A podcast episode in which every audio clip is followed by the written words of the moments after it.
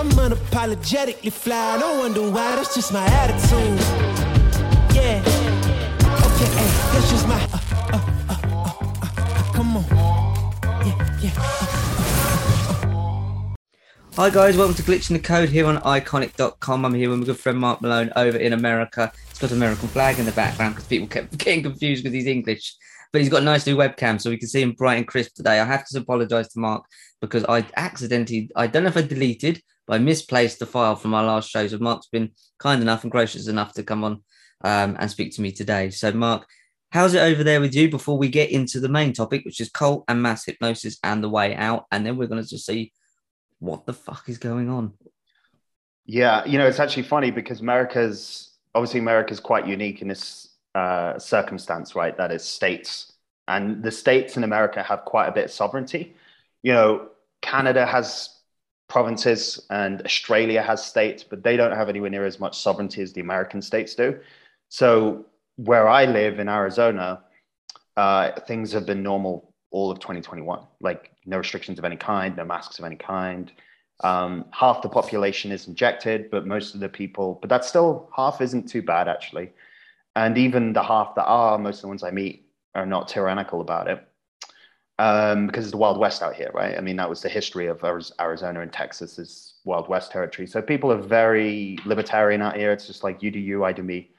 Um, so out here, everything feels quite normal. When I look at the news, when I speak to people across, you know, in New York or even just next door in California, and of course, if I look at Australia or the European Union or whatever, it looks absolutely insane. But when I look around here, I'm like, everything is normal and has been for a year. So that in itself is a little bit puzzling. And, you know, the American state thing is really interesting because in California, you know, it's like really restricted on guns and you just drive a couple of hundred miles and then I can carry this around without a license in Arizona. I went from not being able to carry a gun at all legally, even with a license in California, to being able to carry one without a license legally in Arizona. That's how different states are in America. And this is next door to each other.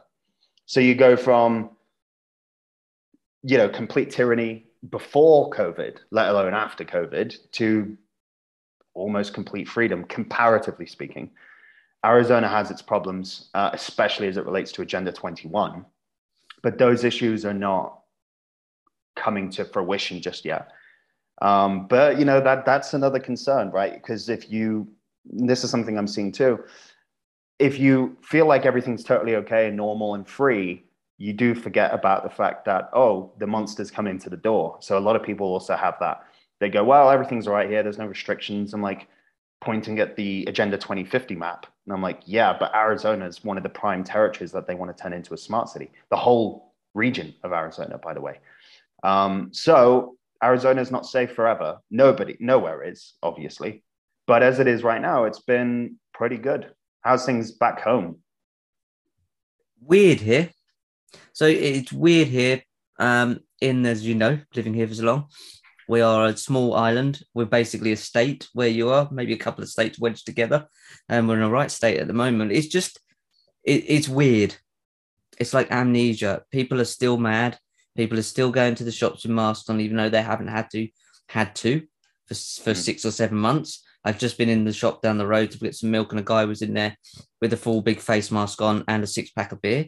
I was like, okay, then we'll stop your smoke, stop your stop the uh, the COVID getting in your lungs, but you'll drink yourself and poison yourself to death tonight. Brilliant, well done.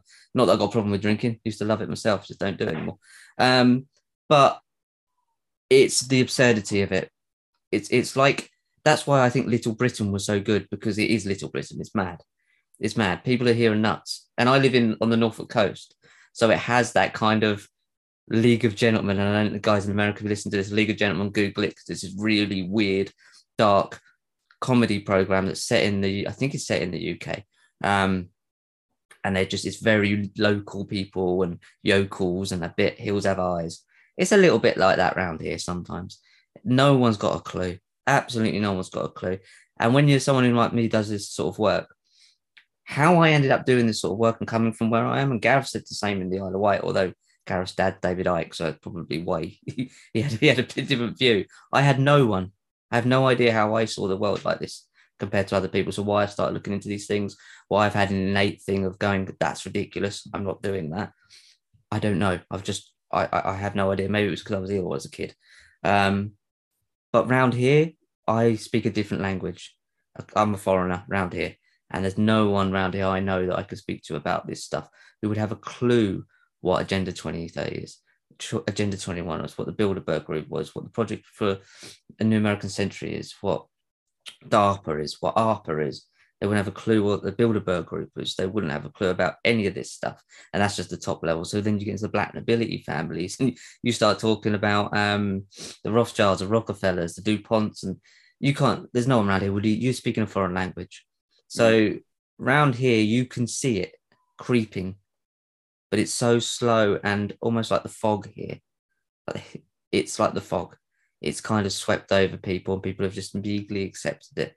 Whereas I think it's far more extreme in places like New York, mm-hmm. Australia, New Zealand, because it's had to be. Here, we're just like, whatever, just go along with it. And you'll yeah. see the bits in London, the city of London, we know where the main cult base, but most people around here, especially, are just sleeping, sleepwalking anyway. They're just sleepwalking through life. So none of this really bothers them. They don't understand it. They understand what they're doing here. None of them will ever question what they're doing here and why they're on this planet and why they're here. And till the day they die, probably about two minutes before they die, they might start questioning, oh, I didn't really do much. That'd be about it. So it's very sleepy here. So it doesn't need to be dramatic here, if that makes sense. Sure. Yeah, I remember. Of course, I remember it well. Um, you know, I think it's it's there's a many European countries, and you know, Britain has always been very different to Europe in general historically.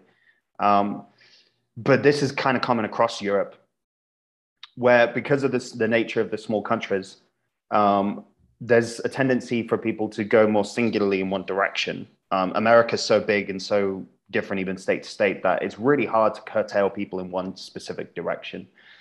Now, that can be good, though, as well as bad, because if you're going in a good direction, it's good to have a country that's more homogenous in a sense, one a country that works better, that's a little more aligned. That um, so it can be a good thing, but it's also a bad thing when it comes to say you know totalitarian takeover, which is what we saw in Eastern Europe with the Soviet Union, saw in Germany. We're seeing it now, obviously, everywhere. So this kind of problem, it, it, it can be good or bad. And in the British case, for now, it's bad. But in the American case, it can be bad if you're, let's say, half the country is going in a good direction and the other half is causing chaos, like, well, the summer of 2020 with fires and stuff. So there's that aspect of America which makes it more complicated. It's just so much more prone to chaos, perhaps less prone to totalitarianism because of the splits, but far more prone to destroying itself right? So there's always a cost and benefit with these things, and that's always important for us to bear in mind too. Um, there is no, there is nowhere that is perfect, and there is nowhere that ultimately can escape problems. The problems can just change from place to place. Yeah, I agree. I, I think what a theory that I kind of have, and I don't know, I'll get your your take on this, is that they're looking at a perfect uh, number. So, say like New Zealand with their population, was it five million? That was a perfect number. Look what they've managed to do there. But then the UK obviously a lot bigger. Mm. And then you get states in America, and maybe they're plotting out. Say, okay, these these are the type of the amount of people we can get to do one type of thing. We can police it. We can we we can find the structure in this there. But then again, you look at China and they managed to do that in large parts of China, and that's huge. So, right. I mean, who knows what they're planning? But it seems like they're not in a rush to do it here so much. You know that last week they tried to Javid Savid, whatever his name is, has kind of tried to um, make sure the people in the NHS that, that they're all mandating this this vaccine, you're going to get at least 100,000 people walk out of the NHS. They want them to stay till the end of January, and I'm um, sorry, April next year. So they basically want to use the girlfriend and then get rid of them with just stay, stay with me until the new girlfriend comes along. It's right, ridiculous yeah, yeah. because of obviously the winter months. The best thing they can do is all strike they're not. Um, so come next April, you're going to have a mass walkout. It was Thursday this week. You had 60,000 care home st- staff walked out. So it's falling, it's crumbling on purpose. And it's, it's very odd here. It's very, very odd here. It's like it's all crumbling around us, but it's very slowly. And people are just kind of looking at each other and not bothering with it. Um, very odd, very strange. Yeah, you know, it's funny you, you're talking about that because there's been a lot of mass walkouts in New York, of course, and California, and, and many of these sort of big Democrat states that are very tyrannical with the COVID protocols. So we're already seeing it here. I guess the difference here is that they already are doing the mass walkouts now. Um, but that is also because the mandatory injection protocol came in earlier here, I guess, than it is there. So you know, that mass walkout will probably be the same there when that time comes. So we are seeing that firefighters, all of the people, of course, that they call heroes last year, you know, mm-hmm. you know police and etc. etc. But you know, as I pointed out to people before, I welcome that because it's what I would do. Of course, I would I would leave. But if this is um, if we look at the premise of what they're trying to do, and this is actually a really important thing that you know most quote normies miss out on, because most people think that if you uh, if you you know like the truckers in America don't go pick up the food because they force you to have the injection, say to go into California to get it. Well, you're starting from a premise that they ultimately want you to be okay. But I take the premise that they don't want you to be okay. Yeah. Because that's the premise that I understand from the whole work that I've absorbed in a decade, right? So if I see the premise is not if you put them to the table, they will negotiate, the premise is they want you dead. Mm-hmm. They want you gagged, imprisoned, or dead. That's it. It's not a joke, right? It's not a game. Like it's they don't they don't want you can't negotiate with psychopaths. You can't negotiate with demons. You can't negotiate with people that want you gagged, imprisoned, or dead. So, if that's the premise, what do you think you can do with a strike? What do you think you can do with not going to pick up the food? They want those people to die of a mm-hmm. lack of healthcare. They want those people to die because of a lack of food, because of poverty, because of mental and physical sickness. Don't get me wrong, I'm not trying to guilt the people doing it. I would do it, of course. Your bodily autonomy has to be the first port of call, right? You can't worry about the world before you worry about yourself. So I'm not blaming them for it. I'm blaming the people that are supporting it for it. And I'm blaming the people doing it most of all but it's really important we have to understand the premises. The premise is not that they are reasonable people that are just gone astray. They want you dead. yeah. When you understand that's the premise, then you can act properly. You can act rationally. You can go, okay, I'm dealing with a predator here. Do I want to go to negotiate with the bear when it comes up to me in the forest? No, I'm going to shoot the bear. Or I'm going to run away. Or I'm going to prepare for the bear before it even comes to me by, you know, setting out a camp not near a bear there's many options I can do to avoid being eaten by a bear. But the premise has to begin with a bear will eat me. And if you're not starting from that premise, you're fucked. Right. So if, if we take this into our larger group, we have to look at that premise at the beginning point. They want you gagged, imprisoned, or dead, right? That's the premise. That's what they want. And everything springs from that. So, what are we going to do? Well, here are our options. We take them out that's no good. And I've explained why that's no good. They would just be replaced. You know, often people go, hey, let's just, you know, let's just hang the Rothschilds. Someone said to me once. And I was like, what fucking good do you think that's going to do? Let me put let me put it into real world language so people can understand. David Rockefeller died in 2017. Did anything change? No. Of course not. It doesn't work. That, that's not going to stop anything. You think that's going to stop Agenda 2030 legislation in your town? No. Is it going to stop the, the fact that half the population are wearing the masks? No. Killing any group of people or any type of person you think is the problem, it's not going to change anything. It's a waste of time because they'll just be sprung back up. You know, and we can get into the why that is. It's ideological, it's mind virus, it's dark metaphysics, it's black magic. You can use whatever term you want, Jungian, unconscious. I don't really care. Point is, it's outside of one individual or one group. So that's not going to work.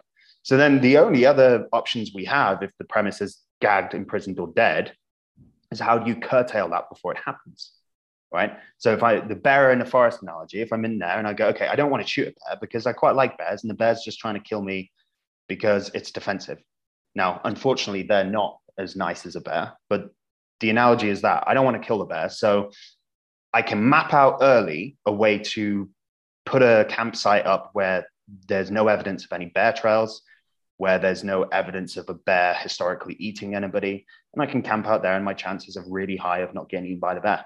That's one thing I can do and go to a different forest completely. Or I can avoid a forest completely and just go to a fucking beach. the idea is to understand the solution, you have to understand the premise of the problem. We can't get to a conclusion in philosophy. It's usually premise, premise, conclusion. So in this case, we can't get to a conclusion unless we understand the premise. For example, uh, premise one, Richard is immortal. Premise two, uh, no, sorry. Premise one, Richard is a man. Premise two, uh, uh, all mortals are, are men. Conclusion, Richard is a man. Richard is a mortal man, right? So if we look at it this way, premise one, premise two, conclusion. If the premise is that they are predators, and then the premise two is all predators find prey, the conclusion is they're going to find prey as predators, right? So in this case, how do you curtail that? Well, as we said, taking them out isn't going to work. So the only conclusion you really have to come to is is not going to the forest where the bear is, not going to that part of the forest where the bear is. Now, I know that the analogy is somewhat limited, right? In this sense, what I mean is that that's not going to apply to every area of our life because this is totalitarian. It's total, covers everything. But you'd be lying if you said there aren't things you can do to avoid it. Do you actually have to use the social media systems? Mm-hmm. Do you actually have to use the job that they've told you to do? Have you looked into the law? Have you put in a petition to injunction on the mandatory vax, which you can? There's lots you can do, right, to avoid the bear in the forest, is my point. And I think the reason a lot of people don't do it, there is laziness. And we'll, and we'll get into that when it comes to mass hypnosis and cults in particular, cults in particular. But it's also a fact that they're not taking the premise properly seriously. And that's why I think it's really important. We have to hammer that home. When you understand they want to kill you, you really see the situation more clearly. And there's no rational other way to look at this problem. I mean, because you know, we we are. I'm not going to name names, but there are certain type of YouTube psychologists that will talk about uh, trying to ra- try to overly rationalize the situation and say, oh, it's just you know.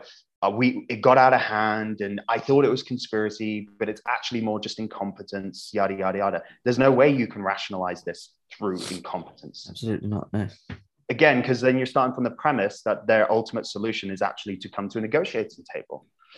Okay, then how did I, a dude in his bedroom with a new baby in March of 2020, while running a business, get a data model 3000% more accurate than the supposed top people in the world? If, if the premise is that they were trying to do the right thing. So, what am I just the smartest man on the planet, or were they actually trying to not be honest from the beginning? It has to be one of them as much as I'd like to believe I was the smartest man on the planet, it's obviously much more likely, right, probable that they were lying from the fucking get go. So, this idea that it's like we can over rationalize ourselves into a solution is also not going to work. You're dealing with a predator. Deal accordingly. So, when it comes to the mass walkouts, I support them because, again, I support the bodily autonomy, but that's not enough in itself, right? We can't end there because that they don't care if the ICU racks up with old dead people or children having heart attacks because of the fact that they have blood clots blocking up capillaries, tiny veins between the arteries, right, and the veins. They don't care about that. They don't care about ch- children dying. They don't care about anyone dying as long as they've got enough cattle left serve the purpose, right? You know, like the Pharaoh in Egypt, right? As long as you've got enough slaves to do the bidding, to build the pyramid, you don't need the world. So I think we have to be really serious about this because it's like we're in a really serious, serious situation. Uh, so how are we going to deal with that? And I guess that's, you know, I mean, I have my theories, of course, and, and, and all of that, but it's something we're going to have to come to a conclusion on together. Yeah, this is why I consistently talk about this being a global cult because you have to understand that this is a death cult, and they, as you rightly said, Mark, they want you dead. There's no point dicking around in politics in a sense of is this Labour, is Conservative, is Trump, Biden. They want you at that level. They want you in that cul-de-sac, spinning your wheels in your transit van, going round and round in circles. They like you there. They let you argue all day long in that nonsense zone. You have to understand it when you look to these bloodlines that go back a long time. And it could be that this bloodline, I'm open to this bloodline theory being absolute nonsense. I don't think it is. I've looked in this for 10, 15 years. I do understand this stuff. It doesn't really matter They believe that it is, and they are a cult, and they are a death cult, and they want you dead, as you say. They want to lower the population of the world to a manageable state, and and that's why I hammer home this whole point is that you need to look at the bigger picture. That this is a cult. This is a cult that's dragging people in. Not only is it dragged people in who want to kill them, it's going to kill the people that are serving its best first. So it's foot soldiers, and it's foot soldiers. They know you're a foot soldier of the cult. Why? Because you put a fucking mask on your face, and that's why they right. know that they you will do their bidding, and they're going to kill you at the same time. They want us all dead, but they want you to do their bidding in the first place. They can't come out of the shadows. This cult. There's not enough of them.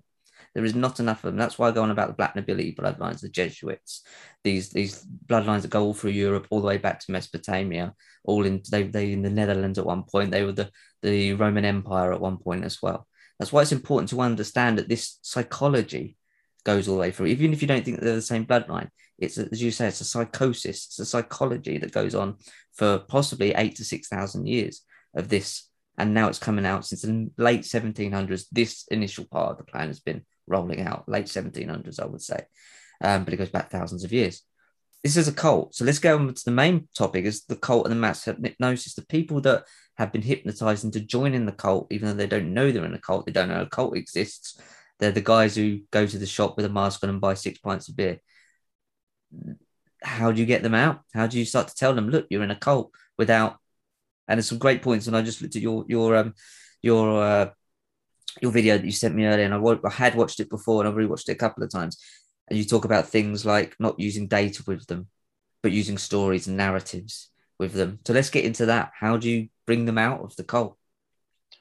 Yeah. So um, basically, so I'm not a psychologist. You know, I, am a philosopher. Um, I've been a data scientist. You know, I've been a behavior analysis um, as well as linguistics many professions. You know, um, for those that don't know, you know, I worked at one of the top universities in the world and all of that. But really, uh, again, I look at these things as philosophy fundamentally. That's the building block of how we see life, how we see reality, objective reality. And um, so there are strings of psychology in this, but there's a string of philosophy that runs deeper. And the, the, we have to look at the beginning, or rather the pre uh, the preconditions. So let's go before March of 2020. We'll run through this fairly quickly, but it's important that people get a kind of a, just a, a view of the journey. Pre March 2020, were people happy? No, they weren't. And the psychological literature will generally suggest that as people get more comfortable, people get more unhappy, not more happy, right? And this is, there's a lot of reasons for this. Um, it's largely because, you know, your life needs purpose. Um, and the reality is, if you're a comfortable slave in the Brave New World sense, your purpose gets sapped out of you. You kind of just become a lump. You just kind of become an existing piece of matter because you're like, well, everything is taken care of. And that's actually where we were in 2019. So I don't romanticize prior to 2020. I do obviously want to go back to having that freedom again. And that's what we're all fighting for. But I would be lying if I said I wanted to go back to that version of it because that version of it was not good. It just felt good to us because we had the freedom to do what we wanted to do, but it came with a heavy cost. And I'll explain what those costs basically are. So prior to March 2020, there are preconditions that existed to induct people into a cult. The primary one is social isolation.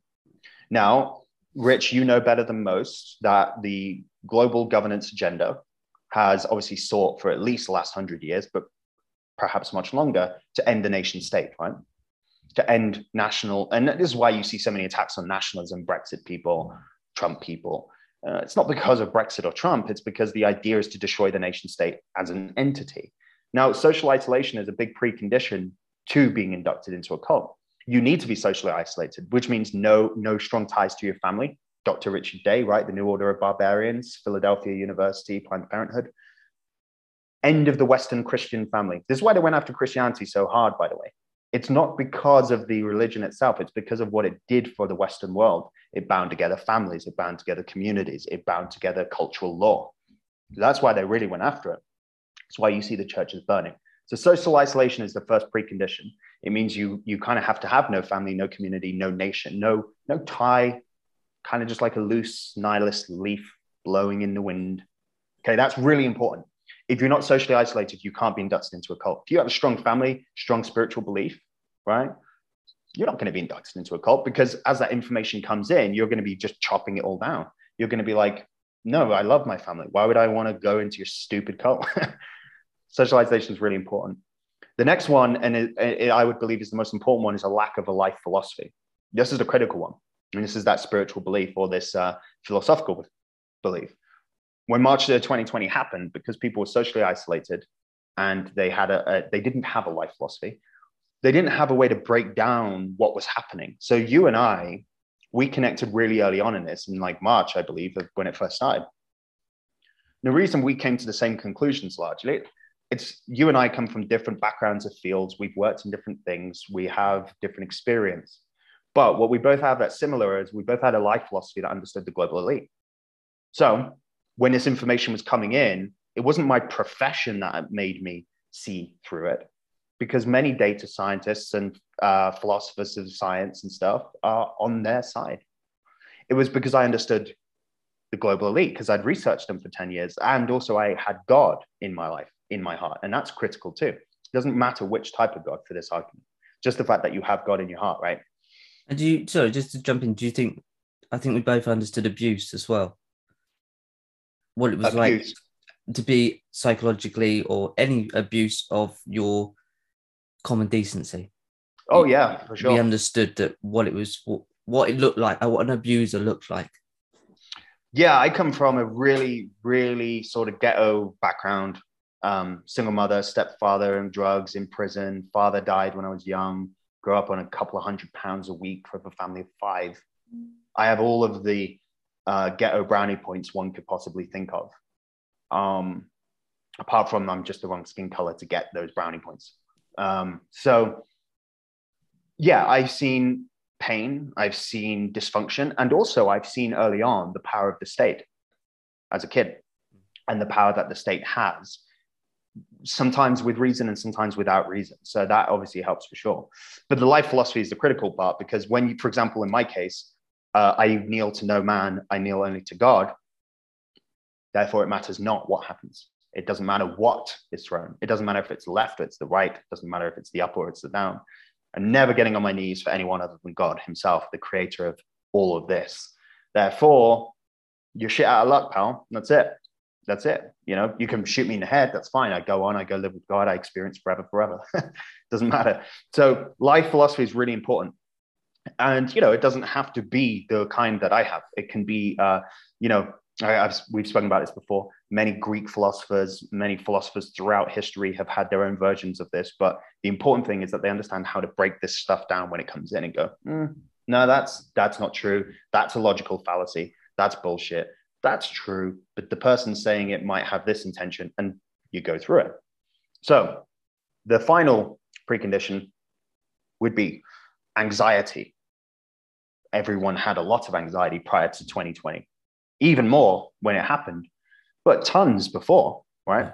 So if you're anxious, you're isolated, and you have no life philosophy, you don't have an understanding of how to break this stuff down, you are prime for the picking to be in a cult. Well, that just about sums up three quarters of the entire global population, especially the Western population at this time because unlike the global population, we've had an onslaught of the peeling back of these things for the last hundred years.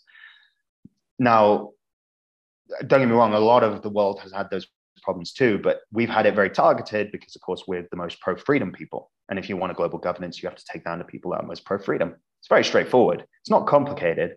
You know, it's often, it's just like, hey, if I'm going to invade a town, I take out the strongest warriors first, and then I can just rape and pillage. It's not mm. complicated. And in this case, that's you know northwestern Europe, Britain, and uh, America, Canada, and Australia. America and Britain in particular. So, social isolation, uh, lack of life philosophy, and a lot of anxiety. You get. Then we move into March of 2020. Then we get into the beginning section of the, uh, you know, the two weeks to flatten the curve, which of course we knew is never going to be the case. But this is something I said in a Facebook Live when I was doing Facebook Lives early on. And it was something that I said that I, I didn't realize how true this was when I said it at the time. I said it as a flippant comment. And what I said was, people enjoy the get out of jail card, the lockdowns. People enjoyed the finally I get to just like check out of life, right? And I said that in uh, I think early April 2020, but I didn't realize just how true that was this, to this behavior model we're talking about now until a few months back and when I built it out. And it's like, oh, it, that's exactly partly what it was. So what it was is that when uh, the COVIDs happened, the COVIDs basically said, here's a narrow view, here's a narrative and a specific function for you to put your anxiety, your isolation, your lack of God, your lack of philosophy into. So you were primed for panic, like the Yeah, film I right. made last year, the primed for panic. That's why I called it that. And you're in it. Yeah. You're in the film. I for panic. yeah. The whole point was that we were set up and ready to go. Yes, exactly. Yeah, exactly. And and and that was quite a prophetic name for it too, because that's that is kind of what happened. So you you basically you're drifting around, and then someone says to you, you know, a vulture comes and picks you up and says, "All right, you know, you you can come live with us."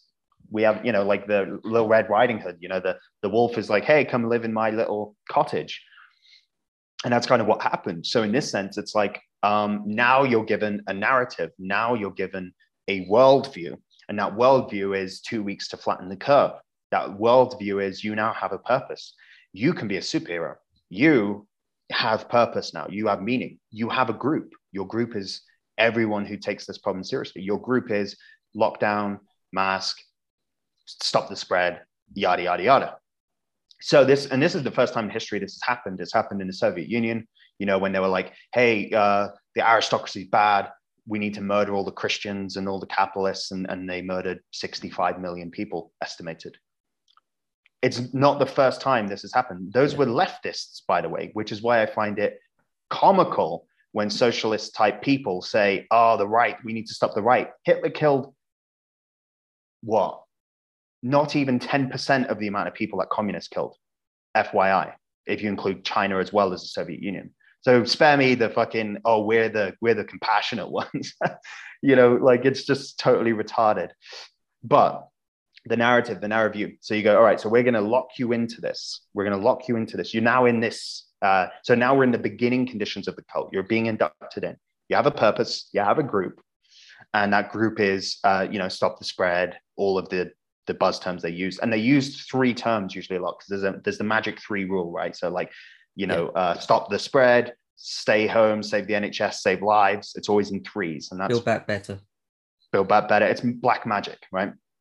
So there's that aspect too. It's the twilight language, and and that's a whole other conversation for another time.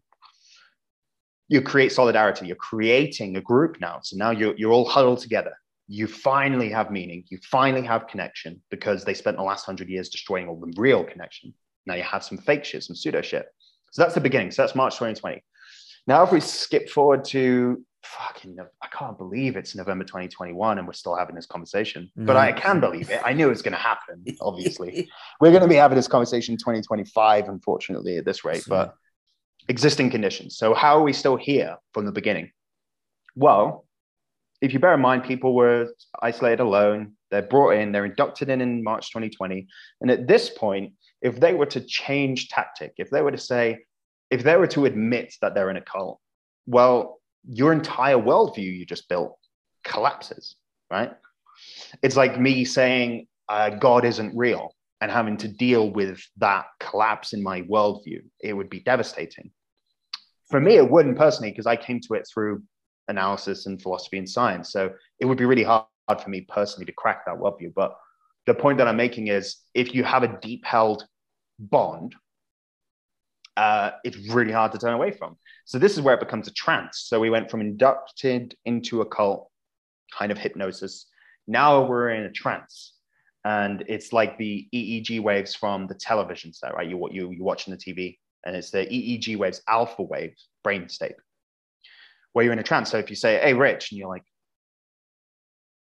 huh? Like that when you're watching TV. We all do this if we're really engaged in the TV. Well, that's what it's like. It happens have the other ma- way, Mark. So have you ever noticed this when you talk to them about it and they don't want to hear what you're saying, they do the other way. So you'll talk to them and go, "Yeah, and you see, have you seen the CDC figures and Bill Bill Gates? He um he was brought up in Planned Parenthood, and they do the other thing. They go, huh? And then they watch the telly. So they don't start watching the telly, they watch the telly or stare out the window. Happens the other way around. Sorry, I just want to put that in a bit. No, no, it happens good. the other way around as well. Yeah. Yeah, no, that's true actually. Yeah. Well, actually that that kind of goes to the solution territory, which we'll get to in a second. Because uh and why we can't use data as you were saying. But I just want to point out the existing conditions because this is where we are now. So this is the third step in the four-step data model or behavior model that I was working out. So we're in this uh, existing condition, which is the trance, right? So what that basically means is people have invested a lot in this thing now, right? Like they've invested a lot in two weeks to flatten the curve. They've invested a lot in, um, you know, stay home, save lives, vax, mask, everything, all of it, the whole shebang.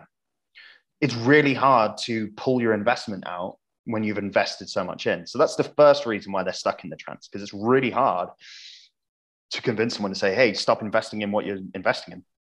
The other thing is the sort of the path of least resistance, right? So that's the general human trait that we're lazy and we don't like to do resistance. Now, it's not the case with you and me and people who listen to your show, but it's the case with 80% of the population. It's the Pareto distribution, generally 80 20. So 20% of the population are like us, which is there's mu- much more people like us than you than you know um, who's listening. So it's not like one or two percent; it's more like twenty percent, which is actually quite a lot. But it is about eighty percent that's the other way. And why that's really important is because those eighty percent are path of least resistance people. We're resistance people. So what that means is if you're following the path of least resistance and you have a fear of letting go, letting go of your investment, that's why you're still in this state now. That's why people are still existing in this trance, in this cult, because they have to a take a very difficult path to get out of it, which is a hard thing to to to face up to, and they also have to let go of a huge investment. So, you know, I by the way, I I've long gone past the point where I have sympathy for people who are injecting mass people and killing them, but it is important for us to for the sake of pragmatism, for the sake of winning this fight, if for nothing else than just to win, try the try to think about it this way and engage with people on this level. If for nothing else than just to win, if if for nothing else than just to stop the evil, not because they all deserve it, because a lot of them don't, but because if we truly want to win, we have to be smart. Which brings us to the final point: ending, the ending section, or what I like to call freedom, if we do it correctly there are a few points here that are critical for us and when engaging with people. The first one's questions. Always ask questions, never present data. Data doesn't work. Take it from me, doesn't work. And I, I'm an expert in data. And the reality is, it just doesn't work. Philosophy works much better. So it's really, really more important to just ask questions. You could ask questions like really simple stuff. When they ask you, you know, have you been vaccinated? You just be like, Hey, yeah, you know, I was really thinking about it, but isn't it weird that there's a vaccine mandate for a 0.0001 to 0.1% mortality rate? Posit the question in a really honestly wanting an answer kind of way. Don't start off antagonistic. Don't start off like, fuck you, it's bullshit. Trust me, I do that all the time. And that's why I had to build this, because that's I'm that person. So better to go, yeah, you know, I, I'm open to it. I'm just trying to find out more about it. But isn't it weird that it's mandated for a less than deadly flu to most people? I just find that strange. Hey, did you read that in Latvia they won't let people vote now? Isn't, what do you think about that? Oh yeah.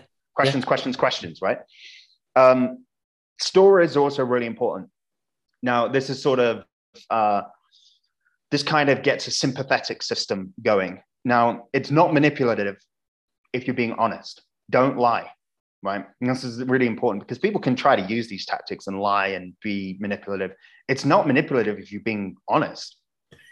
Um, so, but it can be manipulative if you're lying, right? So that's why I always use the honest example of Brexit. When I was saying to people that for me, when I speak to people about, say, COVID stuff, I always begin with, you know, I used to really support Brexit because I saw the European Union as a supranational global governance structure, which which it is. But where I was wrong was that I thought Brexit would kind of slow that down. In reality, it hasn't slowed anything down. It, it, it didn't really achieve anything in the end. Even if I principally still agree with it, which I do, I think sovereignty is good. Um, ultimately, it didn't achieve anything at all. And I wasted four years of my life thinking that it was going to do something which it didn't do. But everything worked out okay in the end. You know, um, I was wrong, and it's okay to be wrong. And I changed my mind, and not I'm no longer pro, I'm not exactly pro EU, obviously. Um, I just realized that that wasn't the best place for my attention to go, and that my energy was better going in another direction. You don't even have to bring up the COVID thing. What you're just trying to do is create an understanding in a space where you can be wrong about something you truly believe for a while. And you've invested in something that you've decided no longer to invest in. What that does is it sets up the paradigm that they can do the same thing, that it's okay to be wrong about big things and it's okay to invest in things. Another thing is triggers. Triggers are really useful. So, in, in this sense, if you're trying to get like a, a quicker response, like say someone says they want to jab their child and you want to kind of snap them out of it, there are certain triggers you can use. One example I use in America, which works really well, is be like, you want to inject your child with Trump's vax? Because most of the vax people are anti Trump. So I just use Trump to nudge them out of the vax. I'm like, do you know that? Tr-? And I reel off their own hate things about Trump. I go, do you know that Trump like increased drone bombing on Syria more than Obama? Think of all the dead Syrian children that Trump caused what do you think he's going to cause with that vaccine for your child? And now the problem is, is that they have this cognitive dissonance, these mm-hmm. two opposing worldviews cracking against each other because they hate Trump and they love the vax. But because the hatred for Trump came first, I'm pretty confident that that can crack a lot of them out of the vax. So that's one example of a trigger mechanism. I wouldn't recommend using that unless it's more urgent case. But if someone like wants to inject their child, you have to use any fucking means necessary. And in this case, that's a that's a useful one in America what Trump's vax. It's Trump's vax. It's Operation Warp Speed. It's his project. You want to inject your child with Trump's in- injection, the guy that increased bombing children in Syria, the guy that you say is the new Hitler. Would you accept a vaccine from Hitler for your child and just follow that through? That can sometimes snap people out of it. I used this before with the election fraud with someone who was uh, close to me, and uh, they're anti AR 15, anti gun. And this is the first time I tested this theory out. And I said, so if Trump becomes a dictator and doesn't leave office, don't you think it's a good idea we have AR 15s? And then he basically agreed. I literally turned him into pro AR 15 just by using Trump straight away. Right. So it can work. And this is a guy who for years was saying get rid of AR 15s until Trump wasn't leaving office. I said, well, what if Trump doesn't leave, leave office? Don't you think we need AR 15s for Trump, the dictator? And he was like, yeah, there you go. The Trump hatred is so strong, you could actually use it to your benefit and use it against this current narrative. Because to be honest, this thing is so much worse that we should just throw anything we can to stop that because, you know, injection children just so beyond the pale. And the final thing, most importantly, I know this has been a long one. Uh, I, have been talking for ages, but I thought, I felt like this was useful to, to map out for people. The final one is the most important lead by example.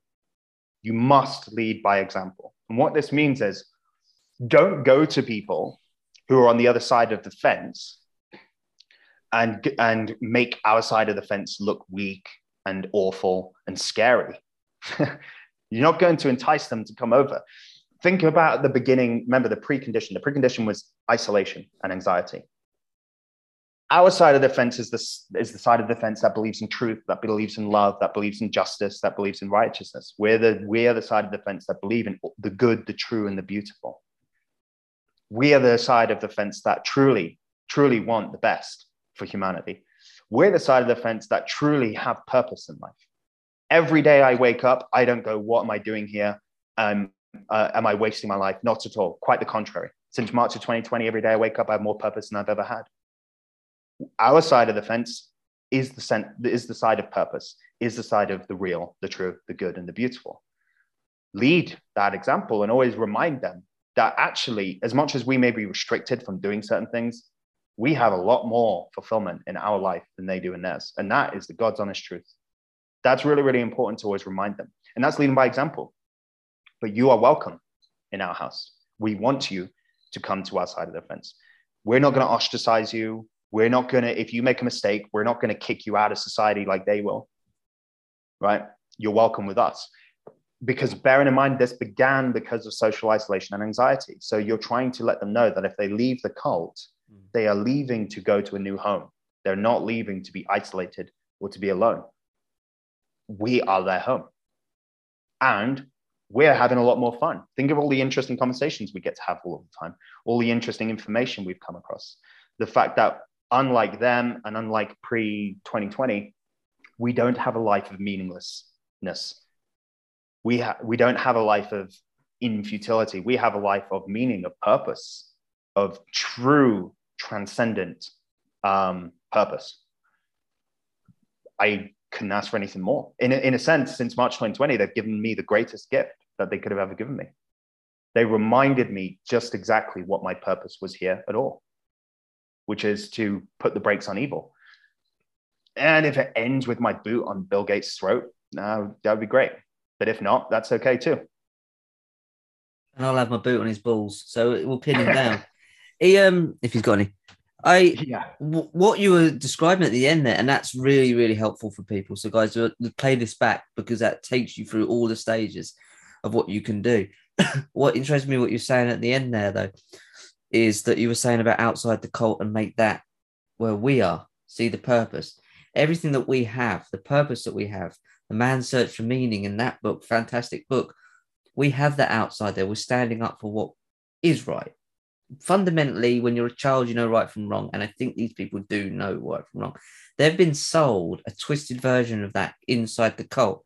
They've gone in the cult, they've worn the mask, they've done everything they were told, they've got their jab, they've got the second one, they've got the third one, now they've got the boosters, they're going to get the passport, they're going to get everything, they're doing everything right, but it never ends for them in there. It's it's a fruitless promise. But everything that they want in there, we have out here. But they've been sold that in there. They've been sold their purpose was to save grandma, to save the world, to save each other, to protect each other. When all along they were sold something they already had out here. And they got given a virtual meta version of it in there that is fruitless and the goalposts keep getting moved. So you're going to see more and more people want to leave the cult because they realize that the promises will never ever bear any fruit. The problem is now they've had their third jab. Now they've had their fourth jab. Now they're going to have to look at the things. And when they come out here, they're going to come out here with the jab. They can't leave that in there anymore. Do you know what I mean? It's not like they can go, oh shit, that was horrible. Take all that off. I don't want to wear that suit anymore. I'm not, I'm not, you know, they can't. They have to bring it out there with them. So they get stuck in a middle ground. They're no longer in the cult. They're no longer out of the cult because they're jabbed. They're in this middle ground of I'm jabbed and now I don't believe I should have been. A little bit like Jordan Peterson is in his latest video. He's like, I regret it. You told me that if I get get jabbed, these were his words, you told me if I get jabbed, you'd leave me the fuck alone, and you didn't. Am I the idiot? And he has the brave, he's brave enough to say it, but the audience he's got was, I did it because I wanted you guys to just piss off and leave me alone, and you didn't. That's Right. where these guys in the cult are at at the moment. That's where these NHS staff are at at the moment. They did everything they were told, and the abuser still abused them. We didn't do any of it. And they most of them will want to start coming back out, but where do they go? Do you know what I mean? They're in this middle weird ground now where where they are still a they have part of that cult within them. How do they never they can't shed that that they will or they are shedding it to each other, but they they can't get rid of that. Do you know what I mean? They've been marked, and maybe that's the mark of the beast type.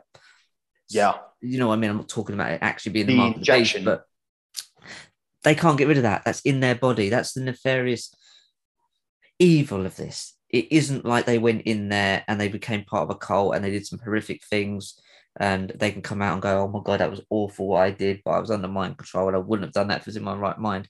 They're going to come out and they're still going to have that within their bodies. Yes. How do they deal Well, you it? know, the thing is, mate, is that um, the the the genetic alteration is perhaps something that just cannot be reversed.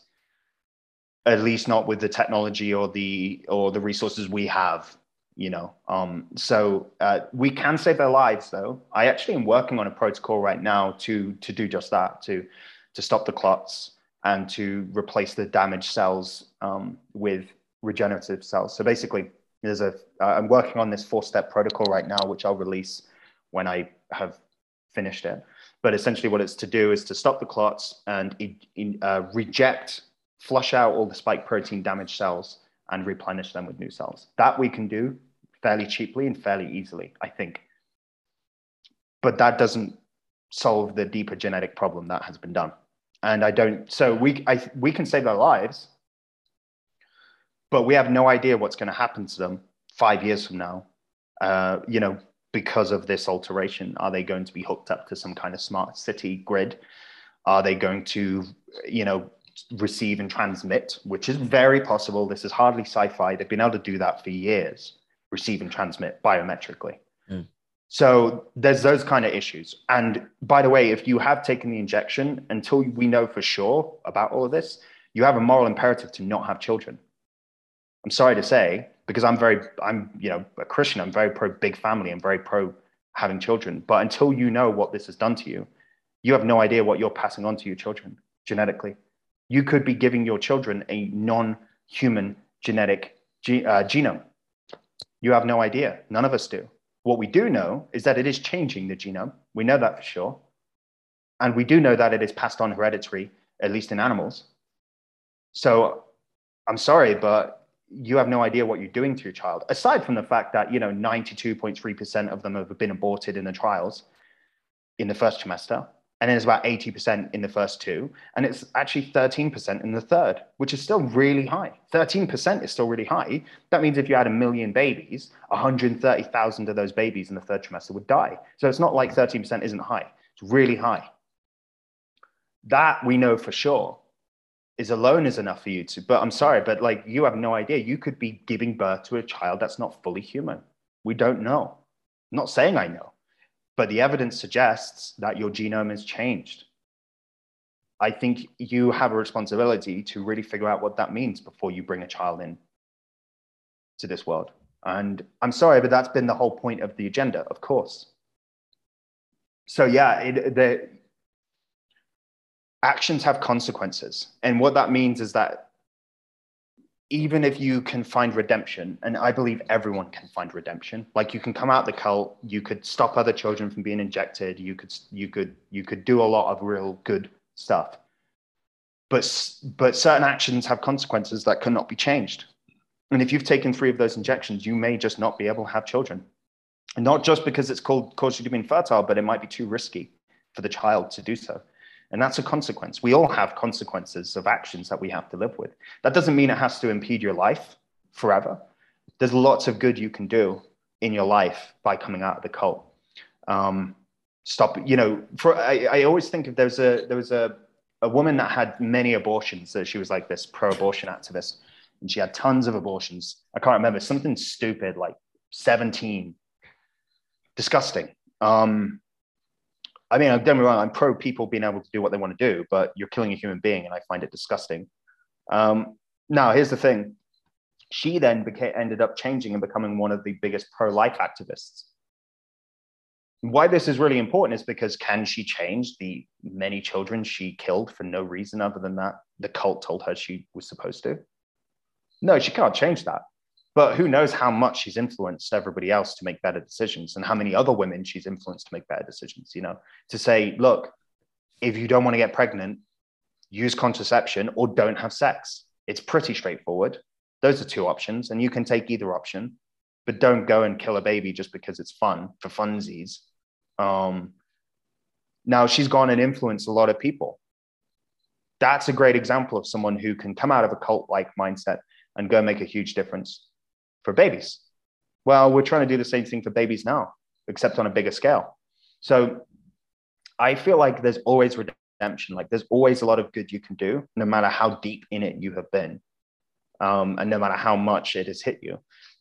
But it, you also have to be realistic that actions have consequences, and you're not going to have the same things you had in 2019 because of the decisions you've made. You know, and but that doesn't mean that you should be condemned and that you shouldn't, you know, jump onto our side and still do the good. That's still available to you. That kind of just reminds me of the, the guys that have gone into Hollywood, gone into the film industry, music industry, and done things that they possibly wouldn't have done if they hadn't been indoctrinated into that subsect of the big cult. Mm-hmm. All the likes of Bill Gates, who was brought up in Planned Parenthood, who was raised in a cult to be as mad as he is, he would have been incredibly abused. There's videos of him in the late 90s being dispositioned and or disposition, can't remember the word, and he's rocking. He rocks. And there's like 10 Yeah. different videos of him rocking over a, si- I remember about a year period. And he's rocking like this, and he looks scared and tiny little boy, terrified. They'd obviously smacked his bum for something, and, and then he turned it around afterwards, and, and then he was the philanthropist, and then he changed his. They, they created another character for him because he wasn't toeing the line. He was born into a eugenics cult. He's been indoctrinated into this, but there's still chance for him to turn around and go, Do you know what? Imagine him coming out on stage. You won't have to tell anyone. Come out and goes, live TV. Everything that we've been doing is because of this, this, and this, and this, and this. I'm Bill Gates, and I've done this.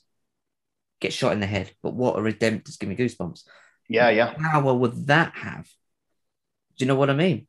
So what the cult have done is they've created these little demigods that have the power to destroy it if they want to, if they they've got the courage to do. In a second, these demigods could destroy it, and they know that. They created the Bill Gates, the Jeff Bezos, the Mark Zuckerbergs of the world, but they're gonna have to give their life to break out of it because that's the price they're going to have to pay. But it's not impossible. They could say, I'm not going to tell anyone, but I'm going out on live TV. Could set it all up and get ready to go. We've got 2.6 million people watching. I'm going to tell the truth. And no one's going to know other than me inside my head. And then be my last day on earth. What a way to go. Yeah, right. You know what I mean? The, the- the- the exactly power point. the power of, of a moment. And that's so you can break people out of these things. And as you say, these people have had the injection, have had third, fourth one. It wasn't their fault. They were brainwashed into doing it. They've been abused. Their intent was to do the good thing. And my always my thing was always come back to when I've I felt bad about things or done things, unless I can't think of anything other than when I've been drunk that I could have done when my intent wasn't good. And and it's like even then, self-sabotage. It's the intent of these people were good. They went in there, they're not wearing masks to be even 99% of them. They're not wearing taking these injections. They're not doing it to harm people. They're doing it because they think they're doing the right thing. They genuinely do. So they can hold on to that intent and know that in their heart they thought they thought they were doing the right thing. The only thing for me that changes when you know you're doing the wrong thing and you carry on doing it. That's a decision you're making. But you still have to have that data in your head to know that you're doing the right thing, wrong thing. If you think you're doing the right thing, which Bill Gates may well think he's doing the right thing, he may well, if you brought up in these cults, he may be like thinking, right, okay, they're all mad. I've been brought up in this cult and we know what's going on. I'm one Sure, of the they do chosen think that. Oh So- yeah, they, they really believe that. I Do you know what I mean? So it's it's not beyond the realms of possibility for people to change if they come out and you say this because they can hold on to that intent of thinking they were doing the right thing and they were doing the right thing. Their heart was in the right place. And that's good enough for me in a lot of ways, as long as they try afterwards to do better, like we all do. We all fuck up. This is a big fuck up. You've Yeah, yeah. dragged into a cult. It wasn't your fault. A global, the biggest cult in the history of the world, actually. Yeah. This one. And it wasn't truly fault. global. It's not Truly your fault. global. It's no one's fault. It wouldn't be anyone's fault. If I've had family members that have taken it, I don't blame them for getting it. They Mm-hmm. don't know what me and you know. They don't do this work. They don't have the time to do this work. They're at work trying to feed their families. They're doing their best. They are good. Of course, they're good people. So they have the intent to do good. And I think the intent is what people need to cling on to because that's really all you are. Yeah, with Western civilization in particular, the reason that we had a better civilization than the others, more freedom, is because of uh, trust. And often people go, "How dare you? Eh, there's you know good culture over here, good culture over there." I'm like, "Yeah, that's fine. That's great. Every culture is good in their own way." But um, you know, I think often people go, "Hey, the West got it what it got from you know stealing everything." Like, huh? Everybody steals. Have you been to Somalia? Do you think the Somalians that steal from one another? You think the Mexicans that steal from one another? So what's the difference? So why you why did England or America turn out differently to Mexico, Somalia? Simple, trust. Trust is the critical foundation for freedom. This is where I disagree with people like Mark Passio, who I like. I like Mark Passio and I like those guys, but they're they're really fundamentally wrong on this point. where they say the moral culpability is on the order follower more than the order giver. And what they don't understand, so for example, if you're a soldier, right, Yeah, yeah. the moral culpability is more on the soldier than say George Bush, because the That's soldier is the one carrying out the the order, right? It's he's the one ultimately choosing to shoot that other person. Well, only on the data that he's been given. Exactly right, and and this is also so this is the kind of point that people like Mark Passio make, and um, a lot of these sort of freedom uh, anarchist type guys. And I always say to them, I go, it's easy in the comfort of being in a Western civilization freedom to say such a stupid thing. Yeah. When you live in Somalia and everyone wants to steal from you or eat your shit or want to kill you for something, you would think very differently. The reason Western society um, had the freedom is because of trust. And that trust is hijacked by things like COVID 19 or climate change. But that trust also gave us the opportunity to have what we had because I, I live, I can trust my neighbors. I have guns, but I'm not sitting next to my door with my gun Yeah. thinking at any moment they're going to come in. I never worry about my house being broken into because I trust my neighbors. And that trust allows us to have freedom. It's the trust. So that trust is what was hijacked by, you know, global governance, by technocrats, by Luciferians, right? They go, oh, we can exploit the trust. And it didn't happen overnight, right? This started with the Frankfurt School in the 1930s and 40s. Kurt Lewin, people like that, the uh, um, the psychologists that were kind of trying to break apart the family unit. And then it goes into education systems. And then it, it was a long process. It was like a centuries process. So to get to this point, they essentially, little by little, uh, infested the trust system to utilize the fact that we trusted the system, of course, to hijack it to their advantage. But uh, I agree with you totally that we have to always bear in mind that the reason that people trusted is because that's how we built a society that worked for a really long time. That's how we had freedom. That's how we created families. That's how we had, you know, hey, uh, the terrace streets in England where you have kids playing outside. Yeah. Trust builds that. Trust builds the NHS and builds those systems. So it, yeah, it totally makes sense why people can get duped because had they not had the trust, we would be Somalia, we would be Mexico, we would be Russia, and we're not those people and we should be glad we're not those people. The problem is, um, is at this point, it has become, of course, used against us. And naturally, Russia is doing better than many Western countries because they don't have that trust. so they're like, I don't trust anything. So you can see how, again, we go kind of back to the beginning, how there's always a cost and benefit to everything. There is no, you know, and I, I use this example with like uh, Europe or Britain versus America. There's always a there's always a cost and benefit to every way of doing things. And with high trust, when it's good, it's good. When it's bad, it's bad. With low trust, same thing. When it's good, it, like now, it's good. But when it's bad, it's it's Soviet Union. So we always just have to bear that in mind as well, that where we come from and how we got here. And stop comparing ourselves to other people and the way they do things. We're not, we have a completely different history you know we're brought up differently. We have different values largely to a lot of other places. So you can't say like oh just run away to mexico. What the fuck do you know about mexico? How the hell do you think you're going to live I, I have people saying to me all the time i'm going to run away to south america. What the fuck do you know about south america? That's not your history. I'm not saying some people can go there and really adopt it well. Good for those people. But if you think you can just have like 50 million anglos moving to south america Yeah. getting like it's just ridiculous right we are we are who we are we are where we are and we have to make the most of that and and actually try to take it back. It's ours anyway. You know whatever it is whether it's a church whether it's a nation whether it's a street that you live on whether it's a business whether it's a healthcare system I don't really care how you apply it. Just bear in mind that it belongs to you to all of you to us right? So don't let them take it away. And what they've done, we'll wrap it up with this, but this trust point is very, very poignant. It's, they've triangulated it so me and you are not trusted by the vaccinated. They've had a clear, uh, clear divide of people, so people, everyone can understand you. You're either in or you're out. You're black or you're white. You're vaccinated. Or you're non-vaccinated. They've triangulated, got in the middle, like a good lawyer does, or a good Levite does. They get in the middle and they triangulate and they whisper in one ear, whisper in the other. Devil and the devil and the the angel on the shoulders and have triangulated and then used COVID to say, okay, that person's going to affect me. That person's going to make me ill. And not only that, they're responsible for my health. So I've I've given away my my protection to them and I don't trust them with it.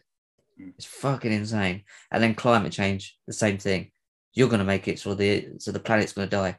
And you're and you're you're doing this and you're doing that. I've given away my protection to you and I don't trust you with it. And instead of I'm actually responsible for my behavior and you're responsible for yours, and we'll trust each other to keep ourselves well. It's Yeah. completely inverted everything, isn't it? And that that's going to create an ambient ambience of anxiety because you're not in control of your destiny. John down the road is. And you've heard John down the road, he listens to conspiracy theorists and he don't want to get vaccinated. But John down the road doesn't have anything to do with you if you've got vaccinated. John don't give a shit. But they've made you think that John should give a shit about you because it makes you feel better because then you haven't got to do anything about keeping yourself healthy or well. And then you can have your mask on and your six bowls of beer. Path of least resistance. That's the existing condition of why we're here. Yeah.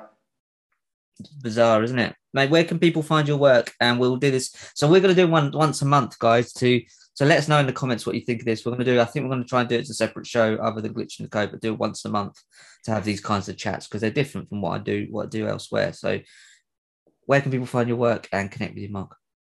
Uh, Central Hub, America21century.com. Uh, obviously, the website where we do all the real work. We didn't obviously get into much of that today. We can talk about that next time, though. We, we'll talk about the climate stuff that they've been doing, and we'll also talk about the, the mortality rate data we were talking about at the beginning. So we'll bench that for the next conversation. Um, so, yeah, America21century.com. You also can find me on Telegram. My name, you know, t.me slash Marc Malone, Mark with a C find me on Facebook and all that too. I don't really use Facebook or YouTube that much. Telegram I use more, but really the website is where all the important stuff is. Okay, guys. Cheers, Rich. I appreciate Cheers, it, mate. mate. That's okay. Good to I'll put all the links below and um, we'll speak to you soon, guys. Please give us comments below, give us some feedback. And uh, yeah, hope you enjoyed that and got something out of that. And um, I'll speak to you soon. Take care. Bye bye. But I'm unapologetically fly. Don't wonder why. That's just my attitude. Yeah. Okay, hey, that's just my. Uh, uh, uh, uh, uh, come on. Yeah, yeah.